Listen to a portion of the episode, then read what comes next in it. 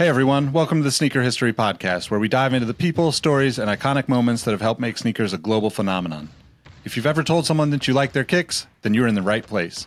Before we lace up this episode, here's a little teaser for you. Stick around to the end of each episode for the last shot question. It's a chance to test your sneaker knowledge and engage with our community. I've also recently started a newsletter to share my knowledge from nearly two decades of experience working in the footwear industry.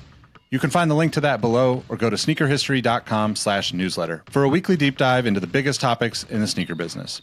All right, now that the business is taken care of, grab your favorite pair of kicks and let's get started with the episode. Jordan trying to shake off Starks. Oh, what a LeBron James with no regard for human life. Seconds. Bryant for the win.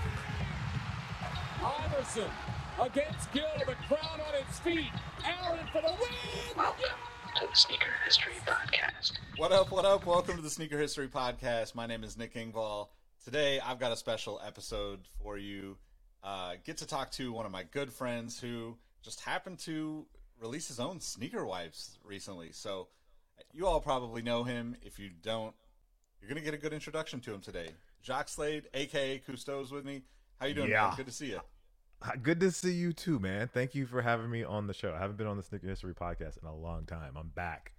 I'm back. Yo, it's yo, a, either yo. like either like a rash or like lottery winnings. I don't know. We'll find out, I guess, as the show goes on. But I'm back. Yeah. Well, you know, it's uh, so the people that have been following me for a long time know you obviously from Outside the Box, even even further back, Outside the Box with Brando. You yeah know, twenty fifteen, something like that, I think. So yeah, we got a, a, a long history there, but then we did the the, the version with Tiffany Beers for a, a year yep. or so. Um we should actually do a, a we should actually do like a, a, a catch-up episode between the three of us. That would be fun. Yeah, I'm sure Tiffany would love to hop on. She's been doing a lot lately, so a lot of cool stuff. Yeah, in. definitely. Yeah. Um but yeah, and then you've been on Sneaker History, but you've also were a part of our Sneaker Combos thing that we did yeah a year ago or so. So people people should be familiar with you. Let's not hope, to mention you hope. have, you know, I don't know, one point whatever million followers, and you're basically everybody's favorite sneaker YouTuber. So ah, I mean, it's very kind.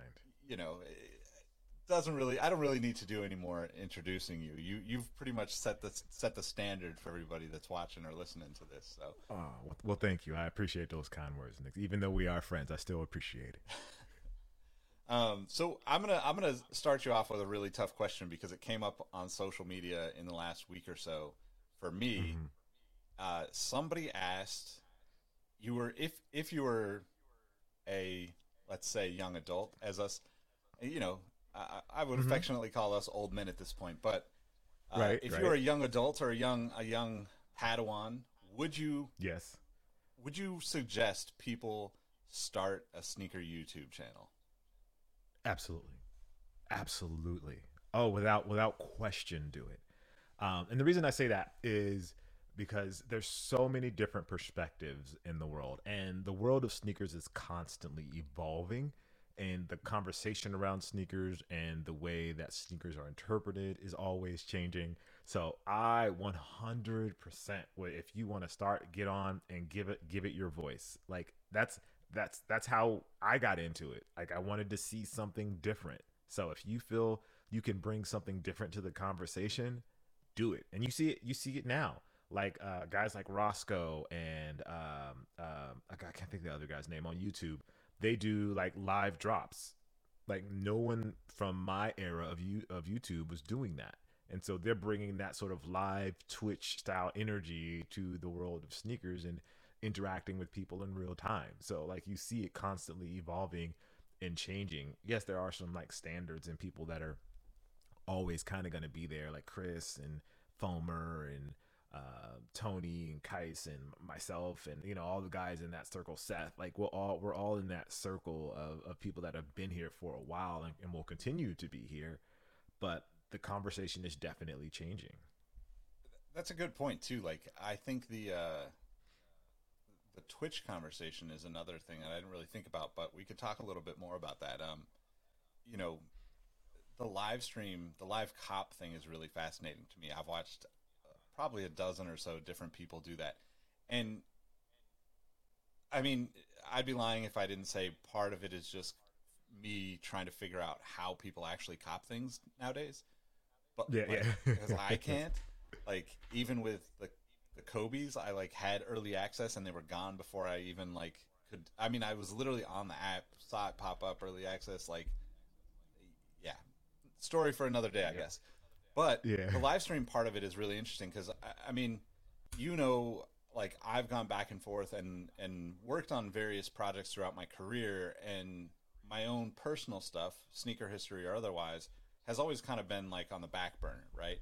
And it's funny mm-hmm. because like me being a car guy, anybody that's worked that's worked as a car, like on cars of any kind, doing stereos or mechanical work or anything, the car world, if you work on cars all day, you really know if somebody is great at what they do if their own car mm. is a constant work in progress that never is finished, because right, right, right. they're always working on other people's stuff. So mm. I feel like I'm kind of in that same boat in the sneaker content game, aside from the podcast, which we've really focused on, you know, over the last couple of years to just continue to be consistent with it and grow and, and that kind of thing. But with Twitch, we started streaming like community stuff a couple of months back, and you know, it's it's done really well. It's just it's a really interesting way to like kind of just have live conversations, which I think part of that is the pandemic, and we're all just kind of craving those kind of yeah. you know experiences. So for those people that you know may not live in you know L A or someplace like that where they can go out and see sneakers and be around other people that are into sneakers and talk to people about it, you know, it's it's a cool way for people to feel connected to it. And yeah.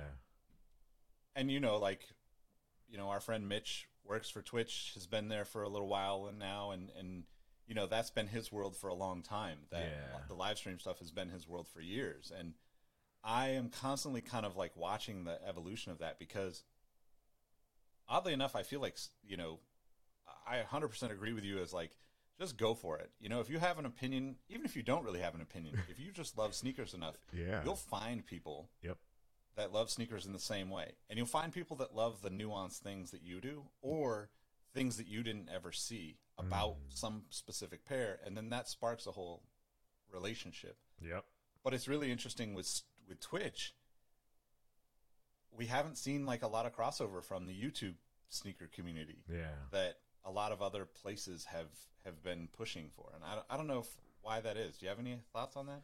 Well, I mean, I think the the live streaming aspect of things. Uh, we I was talking, actually talking to someone from Twitch about to about this, and like when we think of traditional television, when we think of live, there's only a couple of instances where live works. That's like award shows and sporting events, or like you know like a live auction or something like that. Outside of that, you don't really see live events happening on traditional television. And my thinking is there must be a reason for that. Like as long as tele- traditional television has been around, there hasn't been live events outside of those, those two things really. Every once in a while you have a special, oh, a live taping special or something like that, but you won't have a live event. So when I think about Twitch, I see it as those, I see it through those two lenses. So for sporting events, that's the gaming. It's not a, it's not obviously a game on a field or on a course or anything, but it's one person playing a game. So there's that, there's that, the sport aspect of it. You have the person commentating and as they go through and you're watching what's going on on screen. So that's like the live event side of that. And like, that's, really I think what Twitch was born out of. So it has that sort of feel. But with sneakers, sneakers is not really built for that. I don't think it's really built for that. I think I think of sneakers and the way we tell stories around sneakers is the same way you would look at uh, a, a nonfiction television show or like a, a sitcom or something like that. There's this dialogue that happens of talking about it, and that it just it, it to me it doesn't give the same energy that you get during a live broadcast, which is why the live cops work, because it's a, in a sense it's a game of chance. So there's a, there's a gaming aspect to it there for the live cop. So I think just doing traditional like unboxings or talking about a sneaker live, if maybe it's like, oh, mystery sneaker unboxing. So there's some sort of gamification to it, but you can't just do, if you know, hey, I have the new Jordan one something something, there's not really a lot of value to you watching me fumble through an unboxing and talking about this shoe, as opposed to me doing a, a, a tightly edited way of that story for you to see. So I think that's really what the difference is. Um, I, obviously, I could be proven wrong, and like, you know, there could be a, an avenue for that sort of style event happening, but I just don't, I just don't see see the see the uh, the window for it. It is interesting the the. unboxing experience, I guess, is the best way to put it. And maybe this is just me being way too deep in sneakers. The unboxing experience for me on like normal pairs, let's say, mm-hmm. um, is it's always weird when I see people create a thumbnail that shows the shoe, because I feel like unboxing something by nature, like I'm really tuning in to see the unveiling and, and like the, your reaction. Yeah. You know, so I almost don't want to see the shoe ahead of time. And, and I think, you know, you've probably played with that with your thumbnails throughout the years, yeah, trying different things. Because sure. I think, you know, YouTube determines all of this stuff so differently at every different point along the way as their algorithm changes. But I, I, the things that pop into my mind are some of like the crazy unboxings you've been able to do that are like the package is just so over the top, yeah. That like even if you told me the shoe that was inside, I don't. I want to know what else is there with it, yeah. Because yeah. Clearly the box is, you know, an entire ice chest or, you know, a yeah, suitcase yeah, yeah. or something. So like th- that part of it is is kind of fascinating to me too, because Twitch doesn't really play in that space either, right? In terms of like thumbnails or any of that stuff. And yeah. It seems like a lot of YouTubers lately have been have been, you know, doing a lot more live streaming and trying the live streaming stuff at least. And, you know, the, I, I think the live cop thing is fascinating. It's not something I can I could imagine spending, you know, hours of my day watching somebody with that. But like yeah. At the same time, like you and I could casually have a three hour conversation almost any day of the week. Right. So like, if you were to have enough of the interaction there with people, I think there's there's like still a lot to for sneakers specifically to grow into in terms of the content, the video content yeah. that's going to be out there. Yeah, the live thing is is fascinating, and I definitely want to I want to dig into it more, because I think there are um, fantastic opportunities there and new ways to kind of bring value to the audience there. I, I, I just haven't figured them out yet, like. Is it is it a is it a like a live with Regis and Kelly sort of thing, kind of kind of feel that you bring to to the live world? You know what I mean? Art. Like that, yeah, like is it Good Morning America? You know, like that. Like the news is live. Like yeah. How do you bring that energy and still keep it inner entertaining for your audience? Um, and really, I guess a part of that is also like looking at what's the what's the definition of entertaining for your audience. You know, for us. We were we we grew up in a in an era where silence is bad uh, when you're on television, um, but with live streaming and, and this generation, there's silence there, and it's it's fine. It's like, you know, people will sit there and watch, and I'm like, oh, looking something up online, like what is that? Oh, it's this this this and this. Whereas for me, that that three seconds there. I'm like, oh my God. Oh my God. Like I can't let that, let that go. So you got to kind of, you know, so it, yeah. It's almost thinking about what's entertainment, what, what's the expectation, how clean, how dirty, like all of those things kind of go into the, into the, into the, uh, the equation uh, of the live thing now. And I, I do think I pro- I'm probably overthinking it and, and, and when my head with my hesitation, but I think the opportunity is there. We just, we just got to figure it out the right way. Another interesting thing that you kind of are alluding to is the rawness of a lot of the content that people mm-hmm. watch now. It's just different than the way it was, you know, yeah. five years ago, ten years ago, fifteen years ago. I was thinking about, you know, some of the stuff that, that we've worked on throughout the years and like, you know, working on stuff at Complex, you know, uh, with, with Russ and Clark and, and like that whole full production, yeah, prior to Complex even being on YouTube, was such a, it was just, it was so crazy trying to get product, right? Because the whole point of Quick Strike was to show things as they released, but mm-hmm. you can't always get the product to show. So you either need to like edit that together in kind of the way that you would do, you know, um, one, one of your videos. Yeah. Or like you said, it's, it's like the news thing doesn't really work, because if you don't have the physical product, or, you know, if you're going to cut to the B-roll anyway, then you might as well edit this stuff and make it as condensed and as clean as possible, because it's easier to consume for a lot of people. Yeah. But at the same time, it's almost like people want to see, and, and like YouTube, I mean, TikTok is, is probably the most, you know, obvious example of that at this point, right? You could literally do, you know, something that like you and I would never feel comfortable just throwing on a social channel five years ago. Yeah. Go on to TikTok, and as long as it's under ten seconds and has some trendy audio on it, like there's a good possibility it's going to get thousands of views for yeah. little little amount of effort. But yeah, I, I wonder like too, like where that, you know, one thing that we've probably talked about this before, you know, maybe not publicly, but I always wonder who, who's going to take like sneakers to like the next level of production, right? You mm. you do it occasionally with your stuff. You know, like I remember when you did, you first started doing those B-roll shots, and I was like texting you, like, "Yo, yeah. this is where it's at." Because yeah.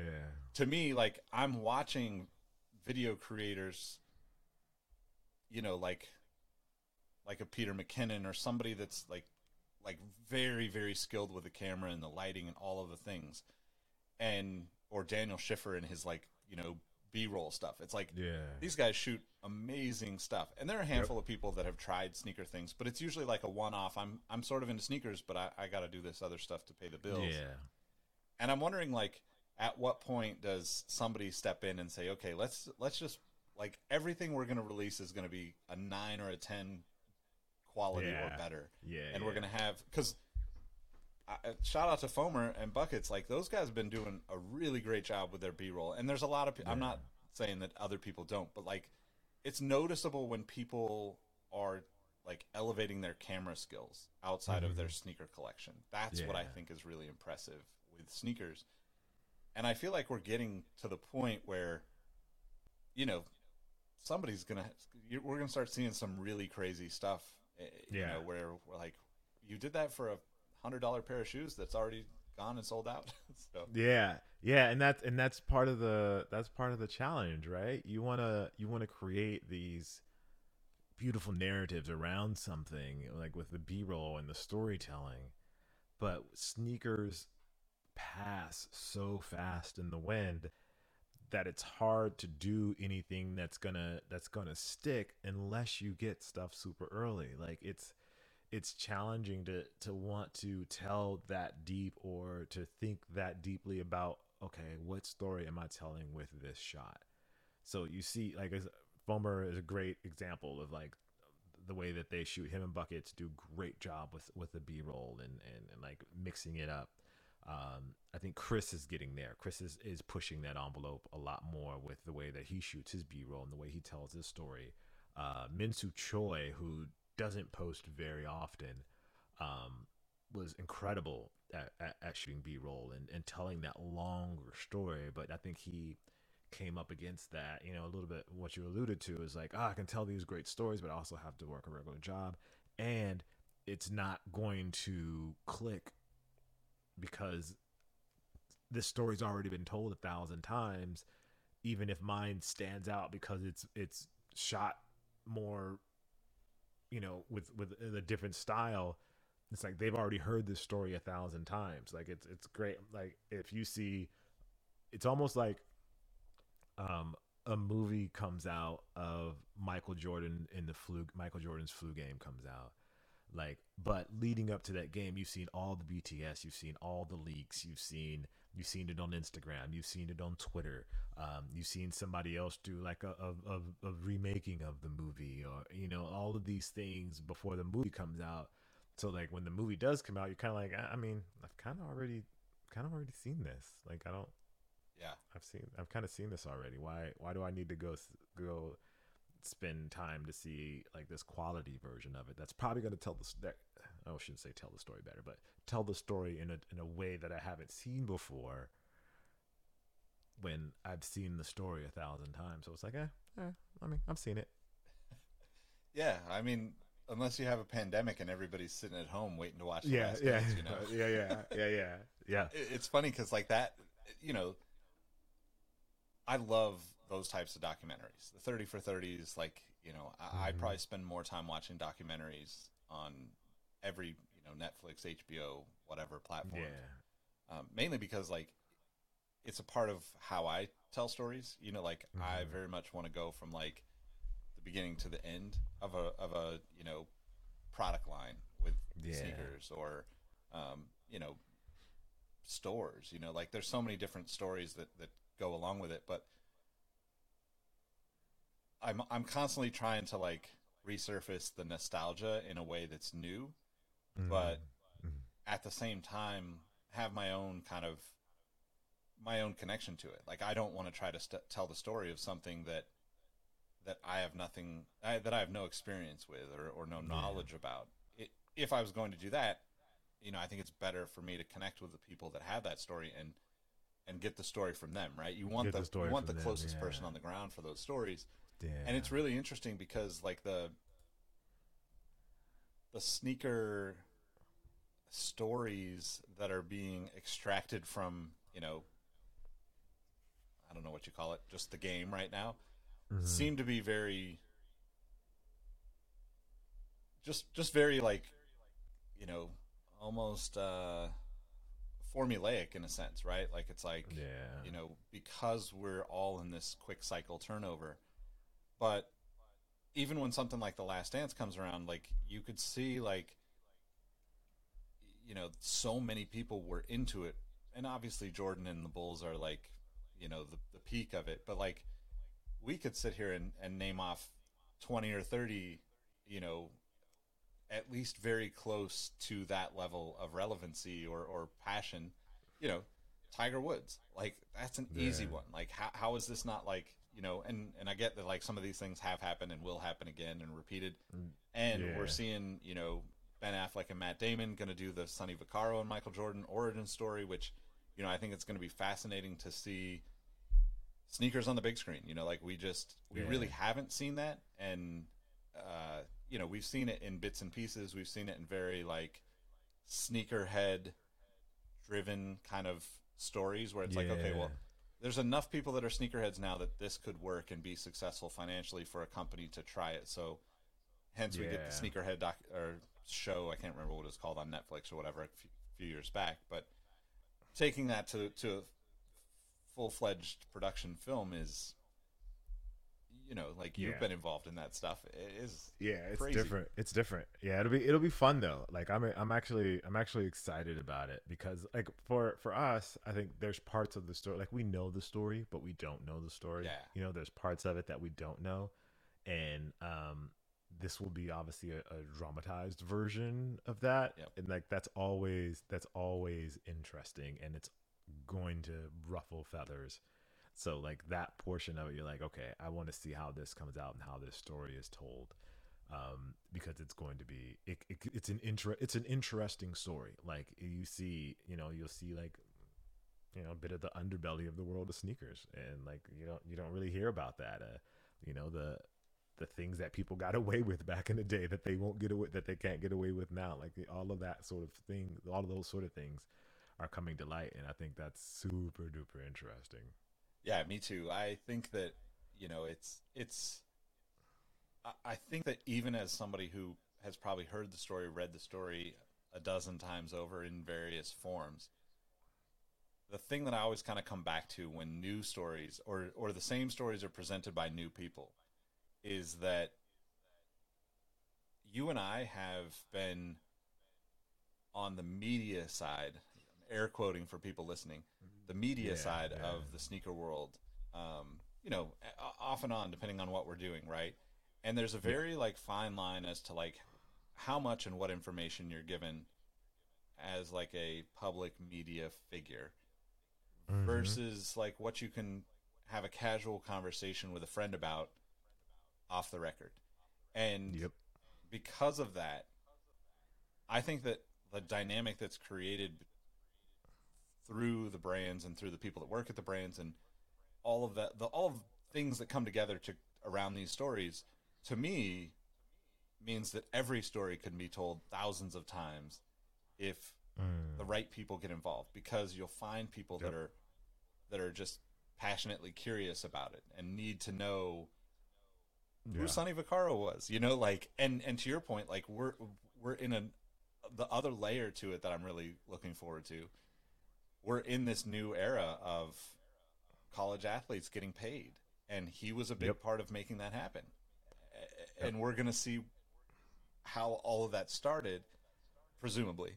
And it's going to be interesting because, like, you know, he's from, from my little knowledge, never met him, never talked to him, but from my, you know, exposure to him, reading about him and, and, you know, that kind of stuff. He was he was pretty cutthroat, you know, like he was a hustler. That's how he got these yeah. deals done back in the day. That's how he got Michael to be on his side. Wherever my, wherever he wanted to go, Michael would go with him. And, and you know, same thing with Kobe, same thing with LeBron. Like yeah. he was involved in all of these big name players, high school or, or even prior. And to me, that's like just such a an interesting, you know, we're just going to start yeah. seeing all sorts of stuff. Like you said, there's there's a lot of drama and it's going to be dramatized even more. I'm I'm really really curious as to how it will come out and who's going to be in it. Yeah. You know, like who's going to be in it. Yeah, and and the funny thing about this though, like when I think about this, it's not the story, the story of Sonny getting Michael to sign with Nike is not going to be the most interesting part about that movie. Yeah, it's going to be it's going to be I think a couple of things.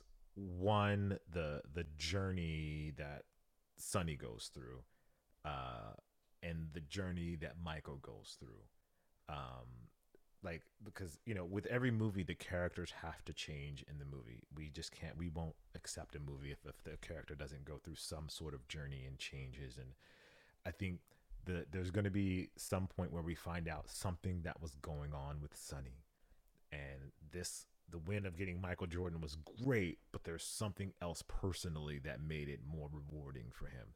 Um, the same thing with Michael, um, whether it's Michael's relationship with his dad or Michael's relationship with his mom and his mom forcing him to get to it, or the rela- or Michael seeing the relationship with his mom and his dad, with his dad being the gambler and all of the, like all of those things, like those things, those parts of the story are really what's going to make the movie interesting. We all know that Sonny got Michael to sign with Nike, and we all know that part of the story, but that's not what's going to be the most interesting part for us. It's that human journey that Michael takes, that Sonny takes, and maybe even that Phil takes.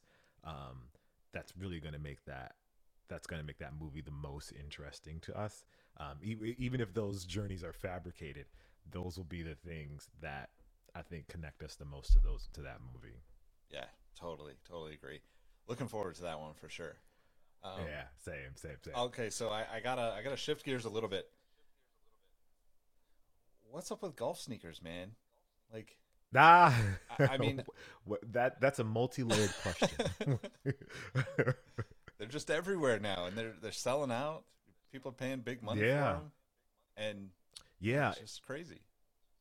Yeah, it's got some great energy around it. Uh, I, I'm.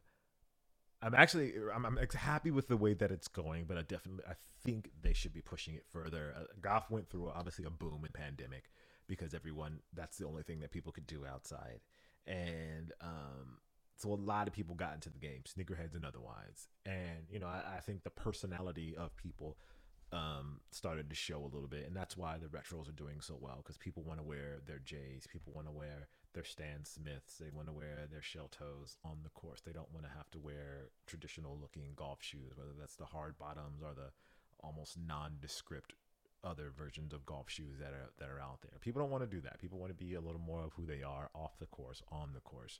Um, just like basketball players do the same thing with their shoes on the court versus off the court. They still want to ex- express their personalities. And I think, I think you're seeing a, little, a lot more of that, and that's why the shoes are selling out. But I do think brands could be going further and pushing that envelope a lot more. um, and I think they're just they're just hesitant. They they're they're scared almost. It's like, ah, is this really, like, we get it? Okay, cool. They're selling out, but is this really the energy there? Like, are we really um, making making things happen like this? So I think the opportunity is there. It's just um, and it's growing, and even I, I think on the custom side, starting to see the the integration of the the world of sneakers with the world of golf in ways that people hadn't imagined before. I think is going to make things um really interesting in like the next six months to a year, and hopefully like the apparel providers are like they're they're looking at it that way as well. I think there's opportunities to bring other voices into golf to help uh kickstart the space in a way that it hasn't been in a very long time. It's been interesting to see, you know, I'm, I'm sure you're familiar with Mario Restores, who's a friend of mine, been yeah. on the podcast before, big, like huge part of the sneaker history community in the Discord and stuff. Um, he, he's, uh, he's kind of our, our, uh, our community motivator. You know, you do a good job of that on Twitter, which is one of the reasons why I love following you on Twitter. 'Cause there's always the morning kind of start your yeah. day, good energy, good vibes. And he does that same thing yeah, in yeah. Discord. So, But but he's it. really, like, his his custom business has blown up because of golf. You know, like, he's done a few things yep. here and there for a friend or, or for, you know, a, a customer. And then, like, it just spiraled into so much more opportunity. And it's cool to see that shift of, like, I want to wear something cool on the course.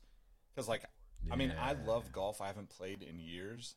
I played, you know, I was on my high school golf team. Like, I played pretty seriously when I was younger. Um, and, uh, you know, I'm, I'm looking at revisiting all of that too. Like with, you know, like my grandfather passing, like he's the one that taught me the game. And like, there's a lot of stuff wrapped up in that for me, which is not for this episode, but maybe another. Um, right, right. but, but like the one thing that I keep coming back to is, is like, like, you know, it, it's, this sounds bad, but but like I, I mean it in a different way than it's going to come out. But like it's very surface level in the connection between sneakers and golf right now. And like mm-hmm. to me, it's like it's missing the stories. It's missing the layers. It's missing the apparel, like you mentioned. Like it's missing the experiences and like the, you know, there's like one-off things done. And I and I think I'm I feel that because I feel the same thing you said about the brands being hesitant to, to jump into it because they've probably tried it before and failed many times, right? Like go- golf has yeah. always been like an elusive thing for a lot of the traditional sneaker sportswear brands, right? Like they've yeah. all went and bought another company to be a part of it rather than like, yeah, you know, and I guess I would relate that to, to like, for sneakerheads listening or watching, the easiest way to understand that is, look, n- nobody in the skateboarding world originally wanted Nike or Nike S B mm-hmm. involved in skateboarding. I mean, I got rid of most of my Nikes at that point. Like, I was just like, F this, I'm out of here. Like, if they're going to come in and ruin this sport. But that's also like the, na- the the thought process for a lot of brands looking at a Nike, an Adidas, you know, the mm-hmm. Pumas, the, you know, the big companies that are out there that, you know, they're, they're involved, right? Like they sponsor athletes and they, they make shoes here and there. But like, if you look at like a golf catalog, it's probably, you know, eight to ten pages. If you look at a, even the New Balance basketball catalog is probably twenty something pages because they've got all yeah, the different pieces yeah. to it. I think that's something that's really interesting because we haven't really seen anybody. Like one, we, we've seen brands, like we talked about just recently, you know, Eastside Golf and the Jordan four, like that was like the, the, you know, that was the funnel. That was the, the connection that Nike could bring those things together through that partnership yeah. or Jordan, I guess, bring that together through that partnership. But then it, it, it seemed to fizzle, you know, like it, it, it was like, well, follow, follow up, keep the energy going because you know, like the, there's going to be, I mean, you know, there's tons of people playing golf now that were not playing golf two years yeah. ago. And the pandemic has, has, you know, might not be completely over, but it's definitely, you know, become less of a concern for a lot of these people, and they're still going out yep, there to play yep. golf because it's a, it's a great still sport. Playing. It's a great way to escape like everything in life for, for a couple hours or a few hours. And I, I'm just wondering like what brands are going to end up doing that, because I just feel like the obvious answer is always Nike and Jordan. They got the, the biggest pile of money and they can always do the coolest stuff because they've got the coolest stories and usually the coolest people. But I mm-hmm. still feel like we're like, we're missing that, like, I, I don't know, this is not the right example maybe, but, like, we're missing that, like, Undefeated or Kith of the golf world that says this yeah, is how we live yeah. twenty-four seven, and sneakers are going to be a part of it. And we have this, like, whole mantra yeah. and whole vibe that we carry as Undefeated, let's say, or, or you know, Huff with skateboarding, yeah. right? Like, those brands, I, those brands gave I think the bigger brands A, a more powerful voice, but also they empowered those smaller brands to, to like yeah. elevate themselves within all these different aspects of, of culture. I think we're we're kind of seeing that a little, like the very slight beginnings of it. Like, you know how they always talk about like the time of the universe, and if you think about how long the universe has been around and then how long we've been around, like that's that's where we are right now. Um, so you have guys like Malbon yeah. Golf that are really that are in that space. You have Eastside Golf, um, you have Trap Golf that's really kind of stepping into that space as well. Um, you have Bogey Boys, which is Macklemore's line, um, and there's a couple there's a couple of, of things out there, but they're all like they haven't made it. They're small, you know what I mean? Malbon Golf is probably the biggest yeah. of all of those, and they've been kind of doing it with Adidas and like stepping into that world. Um, But the I think that the the the the the company that's best positioned to do it, I think, is Jordan. And again, it's not because of the money, though. I don't think it's because of the money. It's because I think that the Jumpman logo has surpassed basketball. Like the Jumpman logo isn't basketball anymore. Um, Jordan is not basketball anymore. I, I think they that that that Jumpman logo symbolizes just just excellence in a sense, or doing your best, or trying to do your best, or being one of the best of. Like just that that's what that Jumpman logo sort of represents now, and I think they're uniquely positioned to create product in a way that speaks to each individual sport. Like you see Jordan in motorsports, you see Jordan doing uh the the fishing when he goes uh during the summer when he goes to North Carolina and does the fishing thing. He obviously knows that he plays golf. You you see Jordan in boxing, Jordan in football. Like Jordan's been a part of football for a long time now. It feels like almost as long as basketball. Like Jordan's been a part of football in one way or another.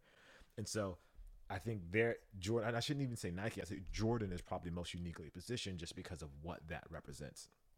Nike's is so it's just abstract, but Jordan kind of represents that person. So like Jordan is like Undefeated, where it's like Undefeated is a store, but it's also so much so much bigger than that. Kith is Ronnie, but it's also so much kind of bigger than that. And I feel like jo- Jordan is it's basketball and it's Michael Jordan, but to every people in other sports, whether you're a gymnast or, you know, you're a, a, a lacrosse player, Jordan represents like the best of an excellence for you. So I think they have a lane there. And I think brands have to be okay with experimenting, which is hard in golf. Like golf is so traditional. And so they have the opportunity, like these brands have to step outside and, and link with these link with these small guys. It's cool. Do stuff with Malbon, do stuff with East uh, Eastside Golf, do stuff with Trap Golf.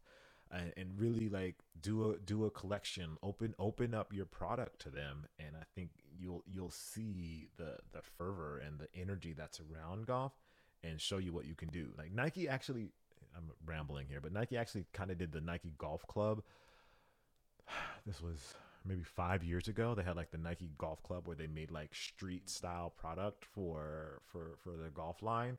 Um, And, and it just died. Like they had that one one great season, and, and that was it. And it was like, yo, like this was good. This yeah. is good energy. Like what like what y'all doing? Like bring it bring it back. Now would be the perfect time for that. Yeah, I mean, it seems yeah, like sorry. we're on the verge of that, right? Like it's only a matter of time before we start seeing. I mean, we we kind of saw it, right? Like we saw like even just like on a on a very like celebrity level, like Schoolboy Q and and all the stuff he was doing, yep. right? And I think like he brought that like edginess and the and the apparel that he's wearing. It's like it's it can be street, it can be on the course, it's kind of in between. Yeah, yeah. And I yeah, think yeah, like yeah. that was like exciting for me to see. Like, okay, cool. Like, let's make it look different, because like that's my biggest issue with the sport, right? Like, you know me, like I want to wear my Giants hat and a hoodie, and like that that's you know in a lot of places in the golf world that's unacceptable, you know. And it's like, yep, yep. I played I played in a tournament yesterday uh, at this club in Tarzana for uh, the Netflix is a joke. Uh, they had a golf tournament, like a celebrity golf tournament, and the the email came like the the day before the event, and it was like uh, men actually shouldn't even say men, it's gentlemen should wear tailored golf pants, um, a collared shirt, and your hat must be to the front at all times. Um, then you take your hat off in the clubhouse, and ladies are to wear like skirts or pleated skirts or tailored golf pants, and couldn't wear like certain shirts or something like that. And I was just like, yo, I'm definitely breaking all these rules tomorrow. Like when I go, like I'm not, there's no way I'm wearing, I don't even know what tailored golf right. pants are. Like, what is that? Um, so it, it's like that, yeah, like that, that energy has to go. And like, I get you want to, you want to keep people want to keep their country clubs looking a certain way.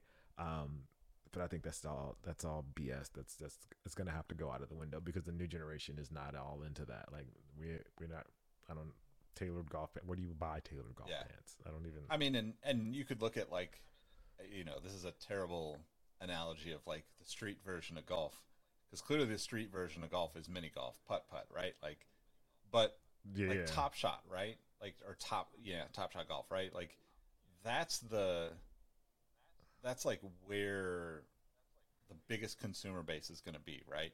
It's expensive to go play yep. nine or eighteen holes for most people.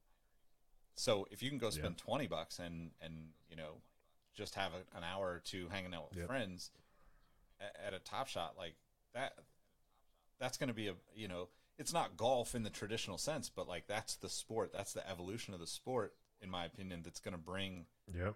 you know, if somebody spends enough time at a, at, on, you know, at the driving range, they can become a great golfer. Like they don't even have to play yeah. a traditional course to become a great golfer if they just practice. Like, that's the thing that I think is missing. They practice and get it right. Like this, where's the where's the like the connection between like the pro level stuff and like the uppityness of the sport and like the bulk of consumers who want to play the sport and are inevitably going to spend the money on all the products, right? Because you know the people that are buying golf clubs on a regular basis or buying you know gloves or or shoes or whatever, they're not going and playing you know these like very hardline ruled courses very often. They're going to like the yeah. public nine, th- you know, the par three courses, so they can just yep. get around in when they got time and, and, you know, like just to be out there doing it. So one hundred percent, one hundred percent. Yeah, man, it's, it's really interesting. So, so before, before we get to talk about your, your sneaker wipes, I got to ask about Formula One and Drive to Survive, because people probably don't know this about Yeah, you. Daddy. yeah. But, But uh, I, I have insider knowledge that, that you're that you're committed to Drive to Survive and you're becoming a Formula One fan. So so how's the journey going? Yes, I am. Uh, it's great. It's great. It's great. Um, I don't know what the hell is going on with Mercedes in this season. Um, uh, I, I so I, I okay. So watching Drive to Survive, it's like it's good and it's bad. So like you get wrapped up in like the storytelling and the drama of it. Um, but you kind of start to like certain players, certain drivers, shouldn't play players, certain drivers. Um, but Drive to Survive is a season behind. So like, I almost like, I, I so when I, I watched the first couple seasons of Drive to Survive, and I didn't watch any F one because I realized that it was a season behind. So like, if I watched the current season, I feel like it was going to ruin Drive to Survive for me. So I finally gave in this year, and it's just like, I don't know what the hell's going on with Mercedes. Like, like, like what did you do to the car Like, although, like, Russell's doing fine. Like, Russell's doing fine. Like, he's doing great. Hamilton, I don't know what, like, he, I don't, he's got the yips. I don't yep. know what it is, but he, like, he just, like, he just, he just doesn't have it. But, you know, Red Bull's obviously doing incredibly well. Ferrari, uh, Leclerc is like, it's like, dude, like, what is going on? And so, like, I'm, I'm, I'm struggling with it because, like, I'll watch, like, a qualifying round and, um, I watch, I watch, I watch a race, but then I'm like, damn, did this just ruin F one season for me? And like, am I, when this race comes up and and, and Drive to Survive, am I gonna just be like, damn it, I already know what's happening? Like, I already know. Uh, so like, that's that's the only that's the like the battle that's in my head right now. Like, I want to watch, and I'm watching every once in a while. Like, I'll catch it. Like, I'm gonna obviously watch Miami, but like, it just, part of it is just like, oh, I don't want to watch because I don't want I don't want to mess up the show. But like, also I'm realizing I don't know what's going on in the back. I don't know what's yeah. going on in the background. Um, and I also realize I don't know his name, how much I really don't like the announcer. Um, like I loved, like I loved him during Drive to Survive, but now that I'm watching live races and he's hollering D R S, D R S, D R S for thirty minutes in a row because they're not authorizing it for him. I'm like, dude, shut up. This is, like, they're, they're not going to do it, but he's like D R S, D R S. Oh, anyway.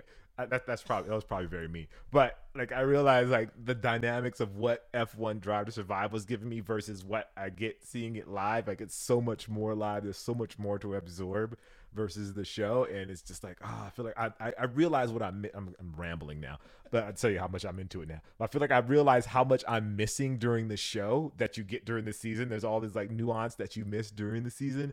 Um, but then when the show comes on, like obviously they skip a lot of that stuff because they have to tell these succinct stories and all this time. So it's it's a lot, uh, and I'm I'm struggling with it right now uh, on my fandom, whether I'm a fan of the show or I'm just a fan of the sport. And like, it's hard to be a fan of the sport and to be a fan of the show at the same time because it just they're they're two totally, even though it's the same thing, it's two different yeah. things.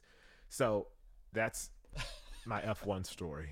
I mean, that's spot on, right? Like we, uh, you know, on the other podcast, Exhaust Notes, which we'll have to get you on there at some point to talk because we could get into some of those details. It's it's it's very much a different a different world. Like, you know, Drive to Survive is uh, the the you know the the Netflix version of Formula One, right? And it's great. It's incredible. Like yep. I love seeing all the behind the scenes stuff and all of the things. It's beautiful. Oh my God, they shoot it so well. It's amazing. Yes, like it's just there's so much. And then like the racing, as a longtime fan, it's like this is one of the best years in recent years because there's there's like a general like like there's actual question as to who's going to win this year. Where in the last few years it's been like, okay, like we know it's going to be one of two guys or one of three guys, and it's been like that for a solid ten years. Even beyond that, we knew kind of. It was very much like dominated by a couple of teams, yeah. and you know, like I, I'm just like I love that it's bringing new fans into the sport, right? And the reason why I brought it up yeah. too is because I feel like golf through like golf could do a very similar thing and like bring people into the sport in that sense, right? Like it's missing that, but also like the thing about it, like with Drive to Survive is like you get to see the guys outside of the car, so you get to see, you know, their realities and their like riding scooters yeah. around the paddock, or you know what cars they showed up in, and like th- those kind of like normal things make it that much more relatable as a fan to like these guys. You know, like you get to see them, you know, playing soccer, wrestling around with other dudes, and like you know fighting and stuff, and like you know all the stuff that, that shows up. It's the stuff yeah. that you don't get to see with, so, with sports in general, right? So, spoiler alert, um, golf is doing one. Oh, okay. The P G A, yeah. So the P G A Tour is doing nice. doing one. This they're doing it. They're shooting it this season. Um, it's going to show up next year. Working with the same producers, everything for the F one. So it's, nice, be, it's nice. coming out. That'll be great. Yeah, I didn't. I didn't out. realize that. Yeah, yeah, yeah. I just uh, like I knew I knew about it a while ago, but um, yeah, they put out a press release a few months ago about it, and then. Oddly enough, yesterday at the uh, at the Netflix thing, um, one of the guys there actually worked on it, and he was like, "Yeah, yeah, we're shooting it, and like we're following people around, and like they were at Masters, and they were at, at all of nice. these events." So it's it's gonna be. I'm I'm super excited. They need to get you on there for a cameo. Talk some sneakers, you know. They don't. They don't want me on there. They don't want me on there. They don't want me on there. I'm not. I'm. Uh, yeah. I, I'd be. I'm the wild card. They don't. Want, they, don't they, they, they, they don't want me on the show. Uh, I'm. I, I'm. I'm sure that. I'm sure that they. Uh, they would benefit from you being a part of it, man. Yeah, it would be fun. It would be fun. One of the, maybe. Maybe something will happen. We'll see. We'll see. All right. So now, now we got to talk about got the. The yeah, box right here. The New Republic, Jacques Slade, sneaker wet wipes. Bam, bam, bam. Yes, yes, yes. This was a cool, cool thing. Um, this, so this happened because I hopped in New Republic's D Ms, uh, like a thought, and was just like, I was just like, hey boo, I got some ideas, and and, and, they, and they actually responded. Um, and so that kind of started the relationship there. I was actually using their, I bought some of their wipes just to use them, and, um, yeah, just li- literally jumped in their D Ms and was like, hey guys, I have ideas. And it was like, well, what's your idea? And then I gave them the idea, and it was like, oh, we'll call you. Let's see, let's see if we can do that. And we've been working on them for, I sent that D M in July, and we got started pretty quickly. They, um, but the pandemic slowed everything down. Like this was, this was probably supposed to come out like four months ago. Wow. Yeah. So we started in July. By, by like August, September, I'll say September. Like we already had samples. We were kind of going through samples of like the scents and everything, and finding out like what's the consistency of the wipes, what's like the actual smell of the wipes. We did that like three or four times, got the packaging where we wanted the packaging to go. And then it was just like delay after delay after delay. It's like, oh, they're coming. Oh, they're stuck in China. Oh, we got to do this. Oh, we got to do that. And then finally, um, like we had a, a, a like a false start probably about a month ago. We had a false start for them, and it was like everything's stuck on the dock. Like we can't even get them off the dock yet. Like they're just sitting on the dock, you know. So that pushed things back, and then finally we were able to release them, and it's been great. Like the the response has been super cool. Um, people remember speaking and speaking of racing, um I saw uh I sent a box to uh Samantha Tan. She's a race car driver, yeah. And I saw her at a dinner last night, and um she was like, yo, I actually put dryer sheets into like my racing shoes. And I was like, oh, for real? She was like, yeah. She was like, you're spot on. So it was cool. Um and for those that don't know, I probably should have told that part too. Um the wipes smell like fabric softener, which is which are basically dryer sheets. Uh, for those that don't know, your fab, your dryer sheets are just fabric softeners and paper. Yeah, they smell phenomenal. Um, they smell really good. Yeah. Yeah. They do, yeah, yeah. And so like you, thank you. Thank you. And so we usually used as, you know, you stuff the dryer sheets in your shoes if you have funky feet, you you know, to kind of help soak up some of that funk that you have in your shoes. And so we figured it made sense to make like that fabric softener scent on the shoes. Um, Oh, this is awesome. Maybe we should do like a collab with like Downy or some shit like that. That would be dope. Do like a Downy collab on sneaker wipes. That'd be that'd be sick. Anyway, so yeah, so got that, and uh, yeah, so we started with the wipes. Um, depending on how these do, you know, hopefully we can, you know, start working with them and doing more stuff with New Republic. Um, but we'll see. So yeah, I'm excited about it. it. It's cool. It has my big ass head on the box, um, which was a point of contention. I was like, I don't. No one wants to see that. But they, they thought it would be, they thought it was great. It would be great for marketing. So, you know, you, you get to look at me when you clean your shoes. Hey, people, people want to see you, man. I mean, hey, I, I, I can text you anytime and I'm still happy to see you. You know, like you, you just, uh, vibe, same. So. I, I appreciate, I appreciate that. I just, it just, it's just weird to look at every time I look at my face on there. It's like, that's, it's, oh man. Well, all right. There he is. Yeah. Big head and we, all glasses and everything. I mean, it's not on the same level, but we just did we just like had one of the guys in the in the Discord community, Ian, did the redid our like sneaker history podcast logos, so like all of us have little characters of ourselves, right? Like, oh so, yeah, yeah, like yeah, I got yeah. my Giants hat on, a sneaker history hoodie, and I'm holding the burrito in my hand, and like like it's spot on that. Me, but it's also like it's still weird seeing like me in like that form, right? Like I don't yeah. think that ever changes. Yeah, that's so weird. Like now I think about all those celebrities that sell like facial cleaner or some kind of lotion, and it's like a picture of them on the bottle like this. I'm like, how awkward that must feel now. Like, this is even even a real me. This is like Illustrator yeah, version of yeah. me. And it's still like awkward as hell. It's like, wow, that's all right. Well, buy sneaker cleaners. It's gonna, it's like, clean your shoes with my face. So it, it is what it is, but it's it's it's exciting nonetheless, and uh, I'm happy that they agreed to the collab and that they agreed to even put my name on it. So they could have just been like, "Oh, it's a great idea. Hmm, now we got our new fabric softener scent." Yeah. You know what I mean? Yeah. So they'd agreed to work with me. So not speaking cool. from previous experience or anything, right? yeah, yeah. We've never had any ideas taken before. Oh, no, no, no, nope, you do that. Nope, never, never happened to me. Never happened to me. That's funny. So.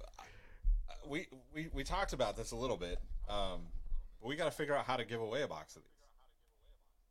Oh, absolutely. Um, whatever you can come up with, whatever, however somebody wants to do it, we'll we'll we'll make sure that they can get them a box. All right, so so people can buy them on the New Republic site. I'll link to that. Yes, yes. It's shop shop New Republic. Um, there is a New Republic, which is like a magazine. Yeah. Um. That has, you know, certain thoughts about certain things, so that's not the site where you buy them. Uh, go to go to Shop New Republic uh, and just search sneaker wipes, and then uh, my face will pop up, I guess. Yeah, yeah. just look, just look for my yep. face. Just yeah, go to Shop New Republic and look for my face, and then there you go. There you we'll go. We'll put a link in the description, and then we'll we'll figure out the giveaway logistics. We'll put that in the description, so there'll be a link to buy them. And then I'll put a link, and we'll just put it on the Sneaker History site. So we'll figure that out, oh, show perfect. you how to do that or whatnot. Amazing. Um, yeah.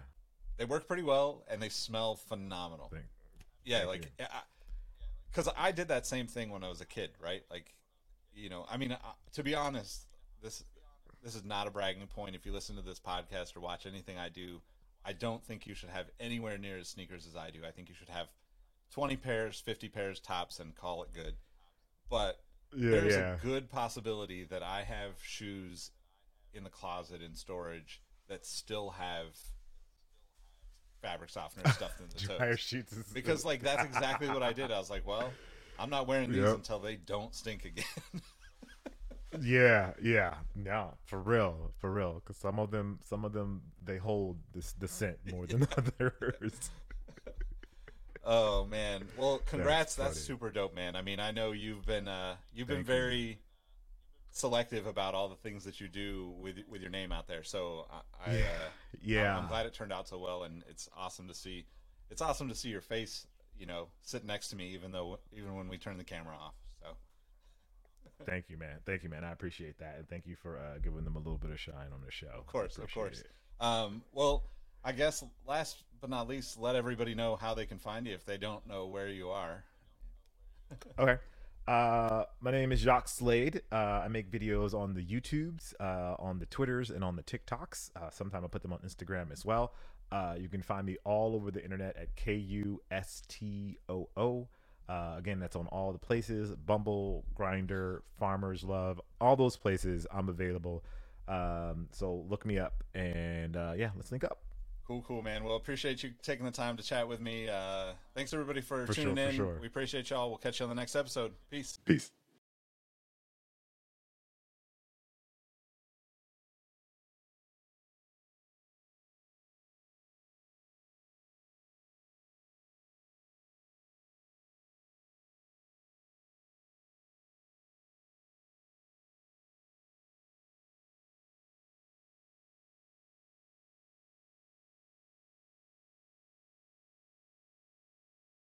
Hey, hey, Nick here again. Before you take off, I want to thank you for listening to the Sneaker History Podcast.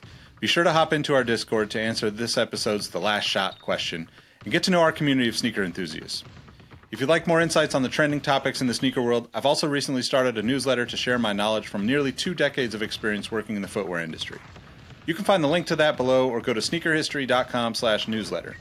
And last but not least, tell someone you like their kicks today. You never know how far a simple compliment can take you, and we all know how good it feels to be on the receiving end of some appreciation. Thank you for all the support, and we will catch you on the next episode. Peace.